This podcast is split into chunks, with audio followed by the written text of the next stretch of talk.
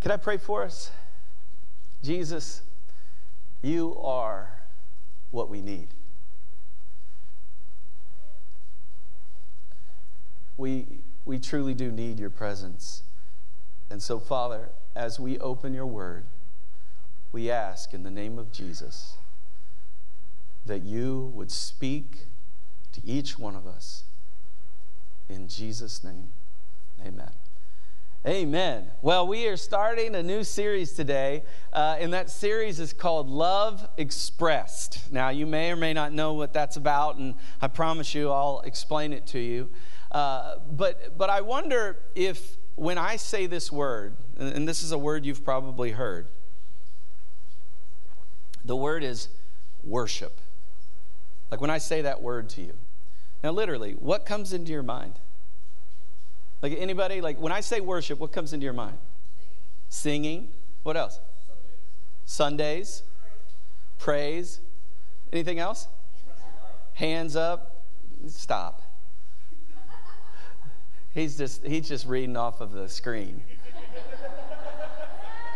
There's always there's always one. And they're always in the front row for some reason. I don't know what that's about. But see, the thing is, is like when we hear the word worship, we think of all kinds of things. You know, some of us think of things that were expressed in people that in the crowd here, or the audience, or the congregation, I should say. But I wonder what you think of. I know what I think of. I know there's words and images and ideas and thoughts that come into my mind. But the thing that I've noticed is that sometimes when we say the word worship, is that there are ideas that come into our brain. We have things that thoughts, ideas come into our brain. But it's really interesting. It seems that most of the time, people have a hard time of actually telling you what it means. Like, you know, you have thoughts and ideas and things, but it doesn't necessarily lead you to a concrete kind of, this is a definition. This is something that we all can agree on. Because isn't it true that in our world we seem to be able, we, we're not doing a great job agreeing with each other, right? And you throw in any topic, you know, throw it in the arena and see what happens. But it shouldn't be so as it relates to worship. Like if you're a follower of Jesus today, and I'm not assuming you are, I'm just saying if you are, then you should be able to express what worship is. And there should be some kind of uniformity to that simply because the Bible has expressed what it is. And we should not be confused. And so, my heart as we go through the next few weeks is that we would have a clear idea of what worship is and what it isn't. Because I'm here to say to you today, I've seen some worship, or what we call worship, that actually isn't worship. Now, that's a scary thought. It's a scarier thought if it's in the church, even, if it's in your heart, if it's in my heart. Do you get what I'm saying? Like, if, if we're literally worshiping and we think what we're doing is worship, but it's really not, that should kind of be unnerving. That should be concerning because I don't know about you, but we live in a culture that kind of lives in this world of like, well, whatever feels good to you, whatever you think whatever you do, whatever your preference is, whatever your personality is. Come on. And we define what is real, quote, real, by that. And friends, I think that's scary. I think that's troubling. That, that, that, that, the Bible has clearly spoken about this matter. Like, this is not a gray area. This is a very black and white issue that the Bible has ex- told us and said, this is what it is, this is what it looks like, do that. So we should never be confused. And so, my heart for us as we walk through this series is that we would not be confused, that we would be clear as to what worship is and what it's not, because I don't want the church to be confused. I don't want you to be confused. Quite frankly, I don't want to be confused. I want to know. And so, when there's the, the pop quiz and somebody says, What's worship? you can actually say what it is. Like it's just simple, straightforward. This is what it is. All right? Wouldn't that be good? I think that's what we're all going to get as we go through this series. But I want to start with the series verse. Perhaps you've heard this verse. This is in Mark chapter 12, verse 30. Mark chapter 12, verse 30. And I'm reading out of the New Living Translation. But listen to these words, and these words are from Jesus. He's speaking to his disciples and he's speaking to groups of people. And he says simply this idea. He says this in verse 30. He says, You must love the Lord your God with all of your heart, with all of your soul, with all of your mind and with all of your strength. Now, that's pretty straightforward. Matter of fact, it's pretty inclusive, it's all encompassing, it's pretty clear, it's complete. It's not incomplete. Jesus is very clear about what it means to love God what it means to be a follower, what it means to love Him the way that He wants to be loved. But the thing that I've noticed is sometimes what happens is we absorb and we grab hold of things that aren't what this is. Like we, we start to, to, to define it differently. And, and quite frankly, I think in the world that we live in today, it's probably the most confused it's ever been. Now, I could be wrong, and you know, that's a massive statement, and you probably could refute me or whatever, but that's just my sense of it. Like, I, I, have this sense that worship is very confusing right now to people and what it is and what it isn't. And so I just want to make sure that we can bring some clarity to it. But in order to bring clarity to it, we have to look at some lies. We have to look at some half truths. We have to look at actually what's being peddled out there that doesn't necessarily fall into the category of worship. And let me ask you this question Who would be interested in you being confused? Uh, yeah, you're, you're, you're, getting it. It's, it just popped into your brain. Well, it must be that enemy guy. Yeah? Whether you call him Satan or Lucifer, or the devil, or whatever, you know, I get it. I know that's kind of scary and a little concerning. But, but, but let me ask you this if there was one being that had interest in confusing the people of God, who would it be? It would be him. And so that's the thing we have to understand is that we actually have someone working against us, and that someone is interested in making you believe lies or half truths. Now, I say half truths because sometimes it's kind of true, it's kind of true. You know what I'm talking about. It's kind of true, but it's not all the way true. It's not full truth. It's it's kind of incomplete truth. But it's truth, but it's just and so it looks real good, right? It looks kind of pretty. It's like, oh, you you look around and you're like, "Okay, I think that's okay. I think that's okay." But then you open the hood and you notice it doesn't have an engine. You see what I'm saying? And that's the important thing that we've got to see is that there are a lot of half truths out there that we've got to deal with. And so I want to do for just a few minutes is talk about some of the lies and half truths that I see in our culture and in our world and even in the church. Because see, the enemy is busy and he has all kinds of interest in keeping you from worshiping God because he's really not happy about the fact that you are. He's just not happy about it. Now, listen to this. This is in John chapter 8, the Gospel of John, chapter 8, verses 44 through 44. Listen to this. The Bible says about Satan, he was a murderer from the beginning. He does not stand in the truth because there is no truth in him.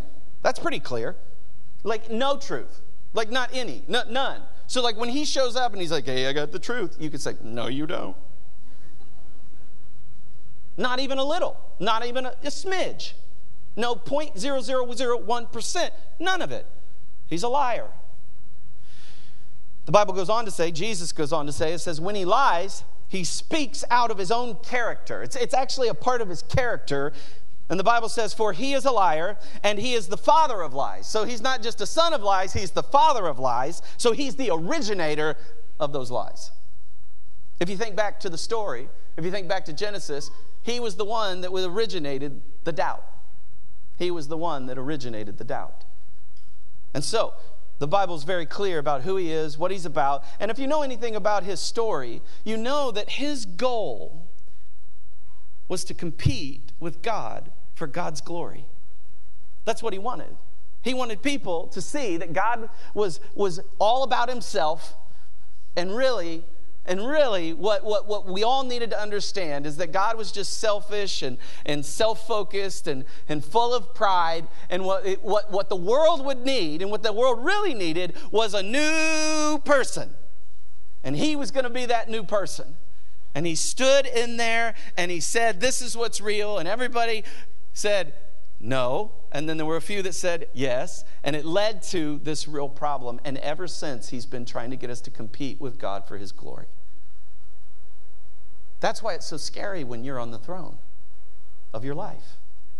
That's why it's so scary because what happens is, is you're really looking for the worship.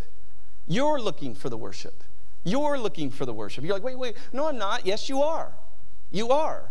when you put yourself in a position of being on the throne, that's what's happening. It's the same thing the enemy did. And so we've got to examine this and look at this. And so I've got four things that I think are half truths and lies. And the first one is this, and you've probably heard it. It was the opening to one of the most famous books in our time called The Purpose Driven Life. And it opens up, the book opens up with this great statement. You know what it is? It's not about you. It's not about you. Isn't that a great way to open a book? I love that. Is that it's not about you. And so the lie is is that worship is about you. now I know this is hard to swallow because there's two kind of things like you hear that and there's two things like you're like hmm. Well, I know that. But I really am kind of a big deal. now, you wouldn't say that, but with your preferences, with your tastes, with your opinions.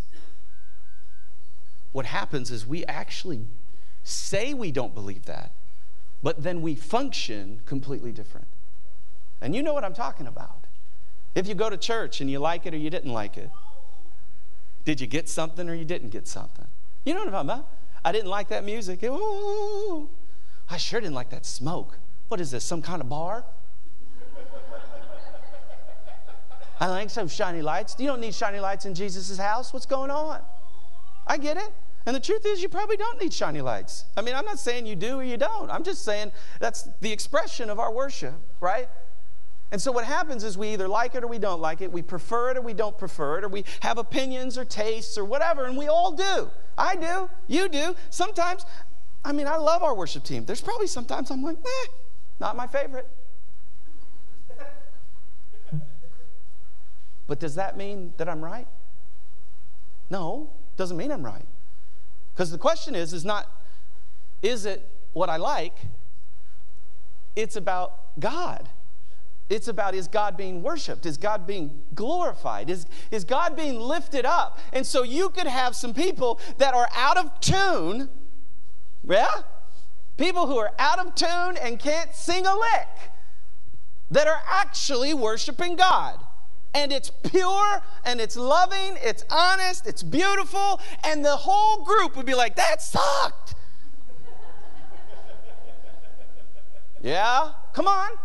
Yeah, you'd be like, oh my gosh, did you hear how out of tune they were? And you miss it because you think it's about you. Do you see what I'm getting at? See, that's the scary thing that we live with and so here's the thing you need to understand is that worship, here's the truth. Because again, we have to replace the lie with truth. Here's the truth is that worship isn't about us. It's for God. It's for God. It's it's not for us. Now, I know that's hard because the whole American idea of the church is that somehow we go, we enjoy it, we leave, we feel good about ourselves, we go home, we talk about it, it's awesome. Now, I know that there's an element of us getting something from, from worship. I get that. But I think we got to be really concerned when worship becomes about us. And it's not about God, it's not about His glory, it's not about Him receiving what is rightfully His. It's a concern, isn't it? Lie number two that Satan is peddling is that worship is really a private slash individual matter. Worship is a private slash individual matter. Now, here's the, here's the reality. I mean, this is the truth. It's yes and no. Like the Bible teaches both. The Bible teaches the importance of individual worship, but the Bible also teaches the importance of communal worship. Now, this is what I've seen though, is that when I'm out there talking to people, the thing that seems to go first is the communal side of it. You know what I'm talking about? Like people are like, I can worship God anywhere I want. Shoot. You've heard it. When I, oh, I can do it on the mountain. You know, I can do it in my car. I can do it. I can do it. Yes, you can. But here's why it's a half truth is it's incomplete. Because see the Bible teaches that it's both. The Bible teaches that it's both individual and personal, but it's also communal. That we need both in our life and and dare I say that if we're only doing individual, that what we're doing is incomplete and if it's incomplete then it's not worship. Now, I know saying that, people are like, Are you saying what I'm doing is not worship? No, I'm saying what you're doing is kind of worship. I'm saying what you're doing is half worship. I'm saying you have an incomplete picture of what the Bible teaches. And so you have to understand that the Bible teaches both individual and also communal. And so individual is I am practicing, I'm maturing, I'm feeding myself. See, this is what happens. Go back to the other thing of individual worship. What I find is sometimes people come to church, they do the church thing, they sing, maybe they stand there, they absorb by osmosis, the Holy Spirit, whatever it is, and then they leave the church and they never mature themselves. See, that's a scary thought too. And so the rest of the week, they never pick up the book. The rest of the week, they never feed themselves. Do you know what a mature believer is? A mature believer is somebody who's learned to feed themselves. That's what it means to be a mature believer. You're a self feeder. If I could get everybody in this church to be a self feeder, can you imagine what we would be doing as a church? Can you imagine what our worship would be like? Can you imagine that everybody from uh, Monday to Saturday was self feeders. Can you imagine the spiritual power that would come in this room on Sunday? Do you see what I'm getting at? You see it? And I know this is convicting and a little hard because you're like, well, I'm kind of doing that and I'm kind of doing this. But here's the thing for it to be worship, it has to be both. It has to be both. So that's one of those half truths that the enemy's peddling. And then here's, here's, here's the third one that I think we have to see. Lie number three is that worship is different for everybody. Now, I know that that's a really offensive statement in our culture because it seems like, wait, what are you saying? That, that I can't worship the way I want? Yeah. That's exactly what I'm saying. Not because you're bad, but because the Bible has shown us what it means to worship God. Not, you know what I'm talking about? Like if you came to me and say, Pastor, I'm, I've decided I'm going to worship God like this. And so you know, I've got Skittles and I've got some SOS pads and um, a scooter. And I'm going to put it all together. And so I'm going to ride my scooter, scrub myself with a Brillo pad, and eat Skittles. it's worship. What am I going to say? First, I'm going to say you're a little nuts. But just because you said that's worship doesn't mean it's worship. And so we have to understand that the Bible is clear on this matter. If we are going to be people of the book, then we have to read the book. And the book tells us what worship really is. And so I guess in some ways, worship is different for everybody. So it's yes and no again. It's yes and no. It's different for all of us. We all have different personalities, different ways of connecting, different pathways, different. You, know, we get it. I get it. I mean, some of you are introverts, some of you are uh, extroverts, some of you are noverts. You know, lifeless sometimes. I don't know. But the Bible says that we're all unique, but the Bible's very clear in explaining that worship, what worship is and what it isn't. It's just clear. And so what happens is we may experience worship differently. So when I preach or the team sings or whatever it is, we have communion, you might experience that differently than I do. So like let's say you come to a time of communion and that's like meaningful and you, you you connect with it you experience that and maybe your experience is like you feel the flood of god's love and it's just a beautiful thing and his grace and his mercy and you feel that right and then there are other people that maybe aren't as strong of feelers. And they come to that and they hear it, they hear the words of the gospel, they hear, hear the rationale for what happened, they see what Jesus did, and through their reasoning, somehow they experience communion, but they experience it different than the person that was feeling it. Does that make sense? And so it's a different experience, but communion is still the same. Communion is still communicating the same thing. We are called to participate in it, to, to be a part of it communally, and then from that we gain all kinds of things. And so, see, I know, I know that what happens is sometimes our preferences can limit our experience of the Father.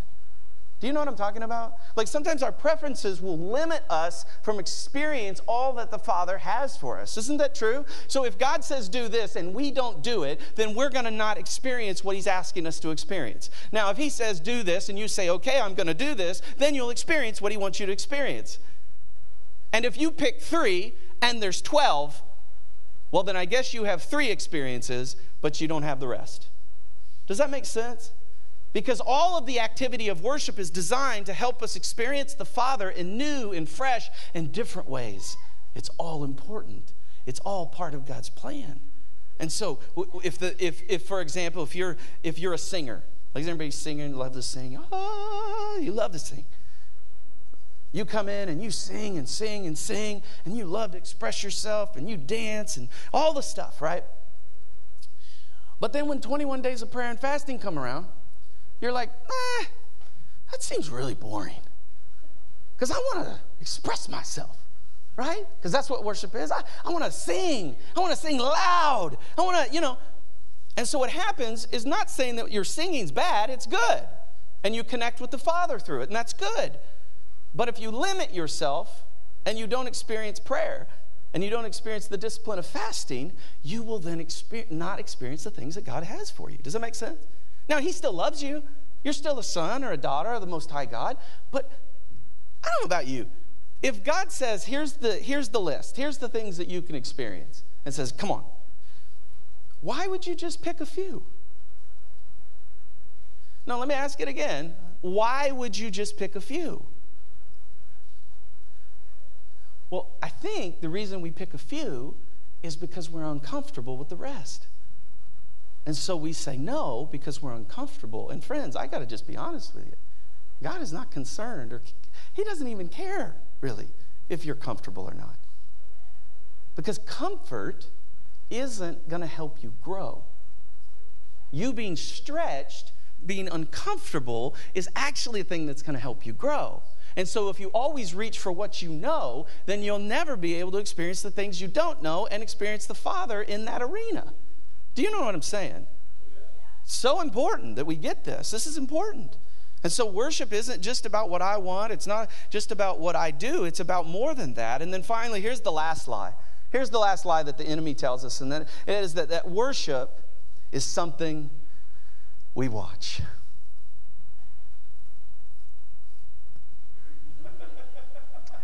worship is something that we watch. And matter of fact, I'll go a step further here and say that I think it's gotten worse. I think it's gotten worse. And I think it's just because when we, where we've been as a, as a group. And what happens is we watch. We watch. But the reality is, is that we're not participating. We're not participating. We, we're watching. But let me just say this to you worship was never intended to just be watched. Worship was never intended just to be watched. It's something that God wants us to what? Participate in. Now, so here's the truth. It's yes and no again. Because, see, technically, there are aspects of watching. Like right now, some of you are watching me. And as long as I stay animated enough, you won't fall asleep. Yes? And so, so you're watching me. Now, if I'm preaching real good, there's a few of you in the room that might be like, Amen. Right? Come on, Pastor, that's good. If my son was here, he'd be like over in the back room, be like, Come on, come on. I love that kid. Shouting his daddy down as he preaches. Come on. But I, I, I would be doing that, and then the, some of you may be shouting, maybe not, you know, maybe be just staring at me. And some of you, I wish you'd smile. I mean, I really do. I mean, like the whole time I'm preaching, sometimes I'm like, are you that? Are you upset? Like, is what I'm saying really that? You know, I mean, I, I'm, I'm looking at all your faces up here. And then sometimes I look out and some of you are like this. And don't think I don't see you. If you've fallen asleep in church, I've seen it.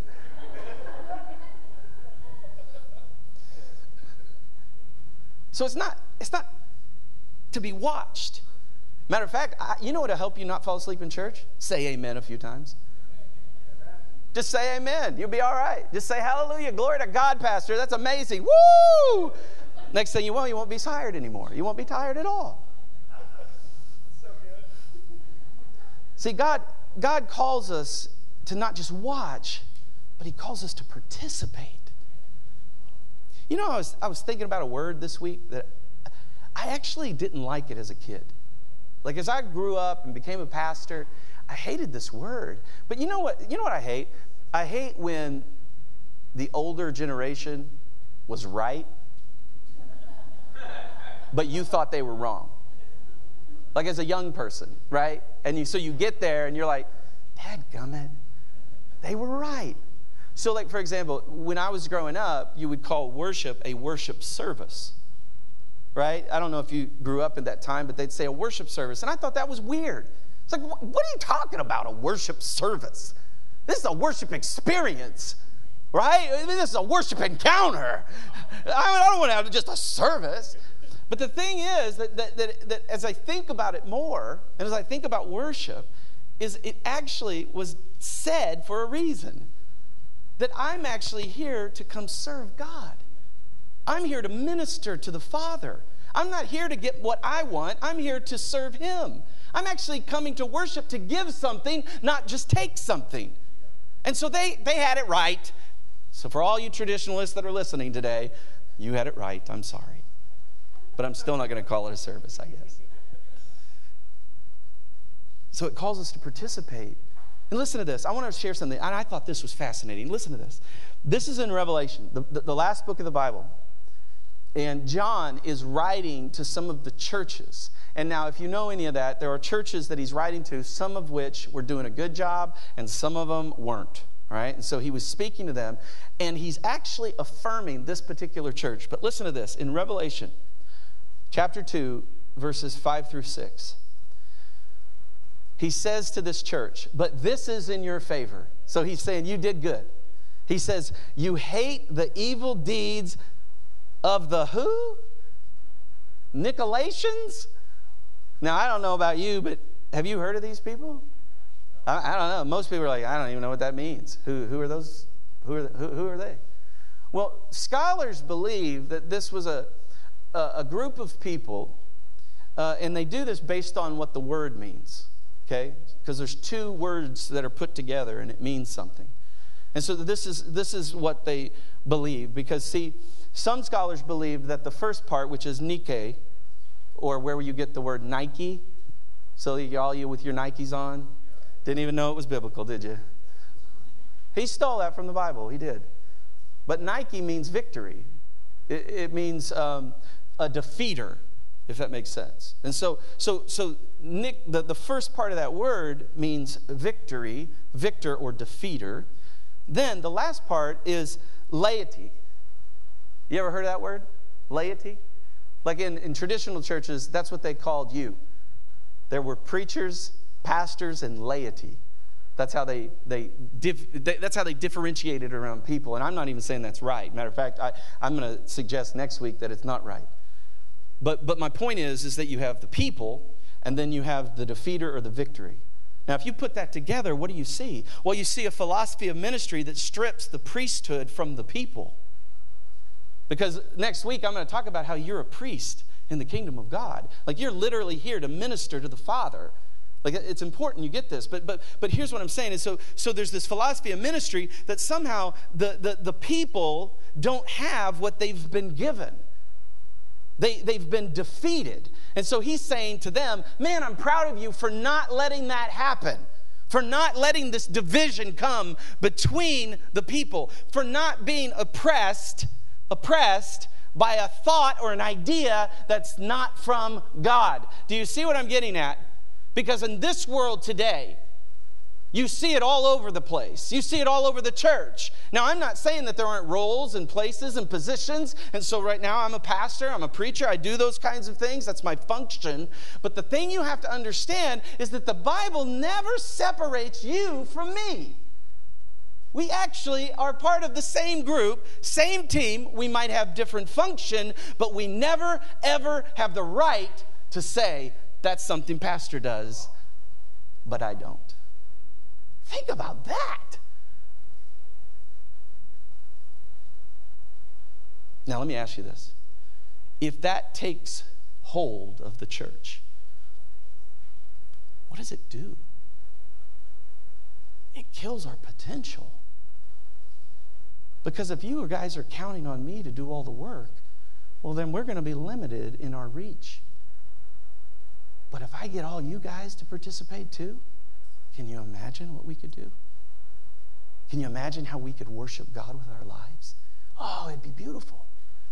And that's one of the things that the enemy tries to get is that you sit there and you just experience and you come to the show and everything and you don't participate or you become a spectator. And God says to you, No, no, no. That's a lie from the devil. Your job is to be a part. Your job is to usher in the kingdom of God in your house, in your city, and your world. Come on. You with me? That's what God wants for us. And that's what worship is. That worship is not something I just come and see, it's something that I participate in and watch God do the miraculous. And so here it is, in a nutshell. If you're wondering what the big idea is for this entire series, here it is. You're like, I know what worship is, I've got it. I'm going to write it down, I'm going to marinate on it. And so the next time someone asks me what worship is, here it is. Big idea for this series is worship is always love expressed God's way. Worship is love expressed God's way. Now, did you notice what I said there? It's love expressed. It's not just some love that sits. It's love that it's action. Yes? So it's love expressed, but it's love expressed God's way. Not your way, God's way. And that's so important that we see because isn't it true that if it's true love, if you love God, wouldn't it be true that you would express that?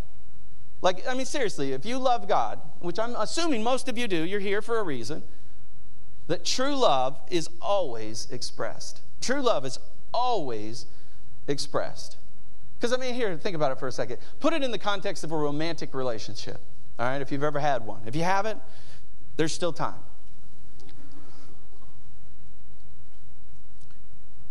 I love my wife.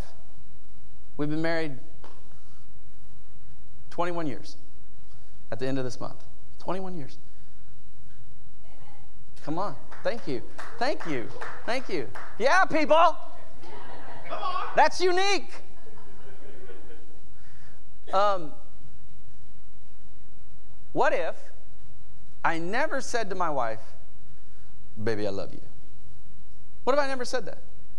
Like, I just be like, shoot, she knows. All the women in the room, you cool with that? No, you're not cool with that. Because again, what is love? It's love expressed. Like if, if I don't express my love to her, and not just in ways that I receive love, but in ways that she receives love, because it's servant hearted. If I don't learn to do that, then wouldn't it be fair to say that maybe, just maybe, I don't love her? Or that I don't love her the way she wants to be loved? I mean, I think that would be fair. And so we know that love, if it's love, is expressed. We know that. And so when I say love expressed, it means you're expressing it. So coming to church is a part of an expression, right? Showing up, that's part of an expression. But it means that it's an incomplete expression because God has all these other ways that He loves to be loved, that He's defined, and you don't get to. Do you understand what I just said? Oh my goodness. So he gets to define how he's loved. You don't? No. I thought you said, what? Yes. It's so important we get this. It's about him, it's not about you. It's about him. And so we have to, he's Lord. I submit myself to you, Lord. Whatever you want, however you want it, I'm doing it. If you like lasagna with no onions, I'm in. Because that's what you want because I'm here to serve you. I'm here to love you with my life. The other thing is, is that true love is always expressed, but true worship is always expressed. Listen to this. In Psalm 33, 1 through 3, stay with me, this is so good. Let the godly sing for joy, right? So you see it, it's an action. Sing for joy. And all the singers in the room were like, yeah. It is fitting for the pure to praise him Praise the Lord with melodies on the lyre. Isn't that cool? The lyre. I think it's like a, is that like a harp? Yeah, like a guitar harp. Titus, can you go get a lyre? Yeah, it's a, see, Titus says it's a guitar harp. A little smaller.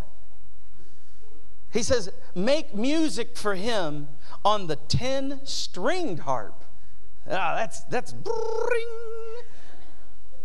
Verse 3 Sing a new song of praise to him, play skillfully on the harp, and sing with joy. Wow, that's expressive. I mean, there's it's demonstrative, it's it's clear, it's action oriented. There's nothing about that scripture where you get through that and say, "Well, I guess I'll just do this." Nothing. Now, I know I'm picking on some of you that are a little more reserved. I get it. I love you. I love you enough to say, don't let your personality stay in the way or get in the way of you experiencing all of the Father. I love you enough to say that to you. And I'm not even saying don't change I'm not saying change your personality, be who God made you to be, but stretch yourself. Stretch yourself into things that you've never experienced. Here, I've asked Chad to help me. Chad, come help me. I've asked Chad to help me, and he has no idea what's about to happen. He really did ask me. He was like, Can I know what we're going to do? I'm like, No, it's fine. You're going to do fine. And so Chad's going to help me. And so, what I want Chad to do is I just simply want him to express himself. Okay? Uh, just, just express yourself. And so, I'm going to tell you what to express. And so, I want him to be able to express himself. All right? Hey, come back over here. And so, Chad, for everybody online and everybody in the room, yeah. uh, and I want you to be demonstrative, okay? Yep. So, so I want you to express sadness.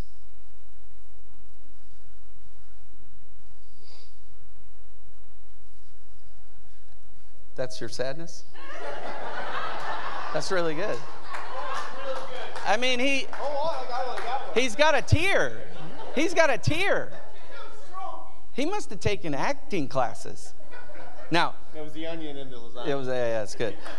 now, express to everyone and everybody online that anger. What do you mean? Oh, come on. That's anger. ridiculous. Yes, anger. Sorry, Trey. now, express happiness. Woo! Yeah! Come on! Yeah. We did it! Woo! Look at his face. He looks so happy. We did it! Woo! Now, express to the crowd confused. What am I, what, what? What am I doing here? Yeah. It's like, like the, do like this.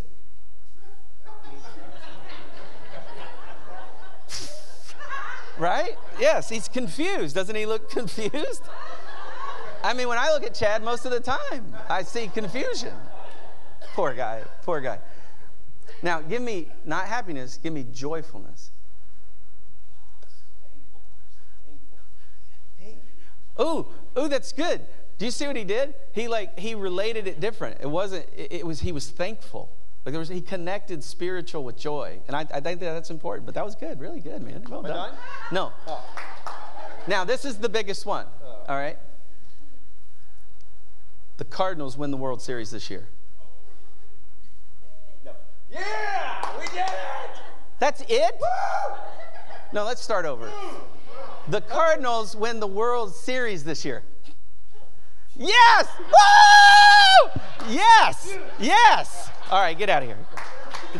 Give Chad, give Chad a thank you. Because that was that was weak trash. That last part. Because if, if the Cardinals, if he was at the game, he would be losing it. You know what I'm talking about? Right? I mean, he would like, yeah, take that. Now, I know that some of you in the room are like, well, I'm not you. I get it. You're not me. But it doesn't give you permission to not do what God has told you to do and to do it the way that God has helped you do it. That God will help you do it. Like, you don't have to be as excitable as I am, but you can smile. Can't we all smile? Everybody, right now, on the count of three. One, two, three. Smile. Isn't that beautiful? It makes you feel so good, too, just smiling. Ah, I love that. So I'm just simply saying that if it's going to be worship, it has to be expressed. It just has to. It, has to be expressed for it to be worship. Now, I probably got to end um, in a little bit. I want to read this, this, uh, this quote to you. Listen to this. Someone has noted that when we pray, we are preoccupied, preoccupied with our need. When we praise and give thanks, we're preoccupied with our own blessings. But when we worship, we are preoccupied only with God. Isn't that good? I thought that was such a powerful thought. And you know, throughout the Bible, there's all these different words for worship. And I could go through them and we could look at the Greek and the Hebrew, but I wanted to look at a word that is compounded, and it's an old English word that, that we get actually the word that we use today for worship. And I don't know if you've ever heard of this word, but the word is simply this worth-ship. Worth-ship. So we get the word worship from the word worth-ship. Now, listen to that. Isn't that cool? Worth ship. What does that mean? It literally means to give something worth. That you're coming to church and you're giving God worth. You're praising Him. And, and here's the other thing it, it means to be demonstratively, to demonstratively attribute value, especially to God. And then watch this. In other words, we worship God by communicating and demonstrating His value. Did you notice in that? The only part of that that was about you was doing it. Isn't that good? Like, I know, I'm totally wrecking some of your lives right now because you've always done it this way. And I just want to say to you, could you do it different? Could you step out? I know that 69% of the people in this room hate change. I get it. By based on your personality, 69% of you hate change. But I'm asking you to consider changing. Why? Because I want you to change? No, because I want you to experience the Father. I want you to experience the Father in a new and different way. That's what I want. And so here's the thing Jesus very clearly says to us that true worship requires all of me being lovingly expressed to God. That's what he says, right? When he says in Mark chapter 12 that we read, Mark chapter 12, verse 30, he says, You must love the Lord with all your what? with all your heart, all your soul, all your mind, and all your strength. That's a lot of all. And so we have to understand that that's what we come to when we come to worship. It's our heart, it's God's heart that we would express that to Him. Now, I don't know if you know this, but as human beings, we are created as triune beings. Because you know, the Bible says that we're created in the image of God. Well, if we're created in the image of God, then we're created like God. So that means if God reveals himself as triune, Father, Son, Holy Spirit, then that means that we are as well. So if we are Father, Son, Holy Spirit, no, we're not. If we are body, soul, spirit, which you've heard that language probably in the Bible, and you've also heard it in church, our position is to worship God with our body, our soul, which is the seat of our emotions, feelings, choices, all of that, and our spirit, which is the only thing that can contain God. The only thing that can receive and contain the very presence of God is your spirit. So, all of those things are intended to be offered to God as a place of worship. And if there's a part of us, if, if, if, if, it's my body, if it's my soul, or my spirit, if one of those is disengaged, then the Bible would clearly say that it's not fully worship. And it's so important that we see this. Now, isn't it true? Come on. Do you guys like music? Isn't it true that music does stuff to you? Like if you hear a song, right? If you hear a particular song, there's something that happens, right? It can transform you in, or transport you to somewhere different. Like, you know what I'm talking about? When you hear a song and it makes you think of your childhood, and all of a sudden you're back there. Isn't it crazy how that works? Now, here, I'm going to play a song, and, and I want to see what happens in the room. Now, let it happen, all right? You agree? We're just going to let it happen, all right? So, I'm going to play a song, and I want to see what happens, all right, in the room. Now, be honest. Let it go, all right? Just be honest. Don't be all like, I'm in church, I can't. Act like if you heard the song out there, all right? All right, let's play this.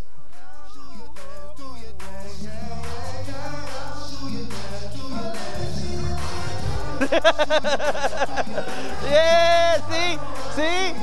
See? That's what happens. That's what happens. All right, that's enough of that. God, God, I pray you'd sanctify this house again in Jesus' name. But do you notice my point? It's like music moves our body. It makes us.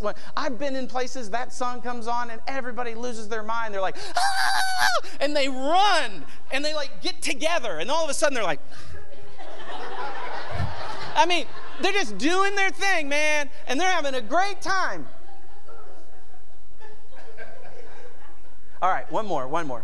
So, and I, I, want I want you to be honest about how this makes you feel and what it makes you want to do. Do the whole thing. Just express yourself in Jesus' name. All right, go ahead. Let's play this one.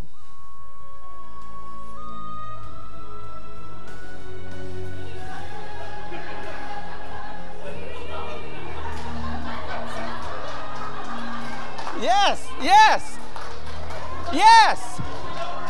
You see? Yes. Okay, there, thank you.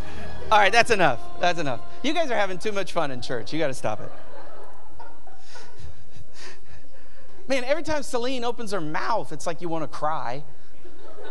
You know what I mean? She just, oh, and you're like, oh, I just love it. It's just so beautiful. So God. What's my point? Is that music moves us. We should let music here move us. We shouldn't be afraid to worship God. Do you know the Bible says there's no fear in love? That we should never be afraid. And wouldn't it be amazing if we just decided, you know what, I'm tired of the world looking at me. Matter of fact, I don't even care what the world thinks of me. I don't even think what my spouse thinks of me right now. I don't think, you know what, I'm going to just do it. now, I know that's too much for some of you. You might go here. You know, if you're not as bold yet, you might be here. Carry the, carry the microwave. You know what I'm talking about. But our God desires for us to express it, to love Him, to, to, to show Him with our bodies, our minds, our souls, our hearts, our strength. All of that is what Jesus has called us to do. It's all encompassing. God is not interested in saving and redeeming a part of you, He's interested in saving and redeeming all of you. And that means your body, your mind, your spirit, your heart, everything. And when you finally get to that place where you realize that it's all His and I got to give it to Him because He's worthy of it, then all of a sudden you stop worrying about what people think. Matter of fact, you stop worrying about what you think. And you start just simply believing that my job on this earth is to express my love to God the way that He wants me to do it. So here's my challenge for you as we go through the next few weeks try something you've never done before. Like, I'm not asking you to do 12, just do one. Do one thing in expressing yourself to God that you've never done. Maybe you've never bowed in worship. Maybe you've never raised your hand. Maybe you've never came to a prayer meeting in your life. Maybe you've, you see what I'm getting at? Just try something new. And I'm going to be talking, matter of fact, I got two weeks on expressing yourself to God in this series. So we're going to talk about it. It's going to be great. But I'm just saying, try one thing new. Try one thing new. And if you're really bold, go three. I mean, go straight three. Do something crazy. And experience the Father in a way that you never have before. What a, what a glorious thing. Wouldn't, it be, wouldn't that be glorious? Let's pray together.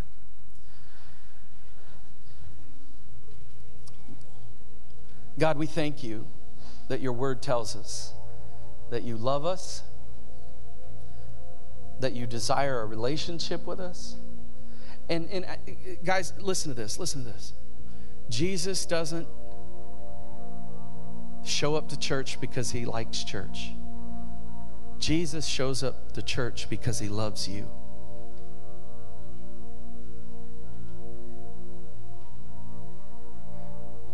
God, would you help us to express that love back to you?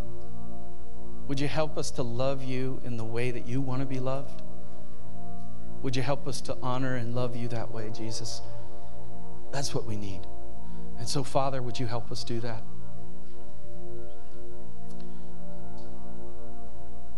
Now, just for a moment,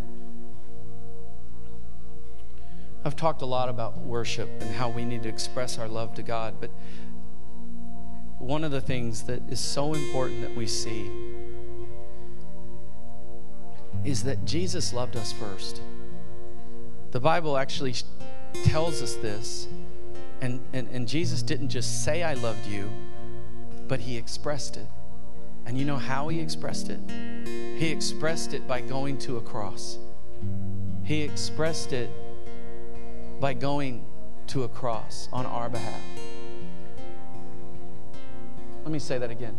He expressed it by going to a cross on our behalf. Now, I don't know if that's your story. I don't know if you've ever heard that or if you've ever received that. But I, I feel that it's important that as we come to the end of this message, that you would be given an opportunity to respond to the greatest love that's ever been expressed. That's Jesus dying for your sins so that you could be restored back to the Father, so that you could then express your love to Him out of gratitude and gratefulness because of His mercy. And so, if you're here today and that's not your plan, or I mean, your story, if that's not what you've experienced, if you would say that I don't have that relationship with Jesus, I just want to give you an opportunity to respond to the gospel. What I'm going to ask you to do is very simple because the Bible says it this way It says, If you will simply confess with your mouth and believe in your heart that Jesus is who he says he is and he's done what he says he's done that He actually will come in and save you. He'll begin a relationship with you, He'll transform you from the inside out, and He'll do a work that you can't do on your own. And so, what I'm going to ask you to do with heads bowed and eyes closed, nobody's looking around, but I, w- I want to give you this opportunity. If, it's, if you're here today and you would say, I don't know that, I, if I died today, I, I don't know that that's true. I just want to give you an opportunity to seal that today. And so, in the name of Jesus, I'm going to ask you to do something on the count of three. If this is you, just simply raise your hand up, okay? On the count of three, right now, in the name of Jesus. One, two, three. Go ahead. Go ahead. God bless you. All right, church. If you're here today and that's your desire, there's nothing magical about this, it's just a faith step. If this is your heart, would you repeat this prayer? in church, let's all pray together so no one feels uh, isolated in this. So let's pray this prayer together. Heavenly Father, I need a Savior. Would you forgive me of my sins?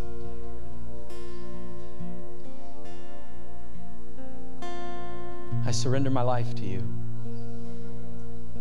Will you be my Lord? Will you change me from the inside out? Show me my purpose. Fill me with your Holy Spirit. Choose this day to follow you. In Jesus' name, amen. Amen. Can we celebrate anybody that was coming into the kingdom of God? You know, the Bible says that all heaven celebrates, and so we want to celebrate with you as well.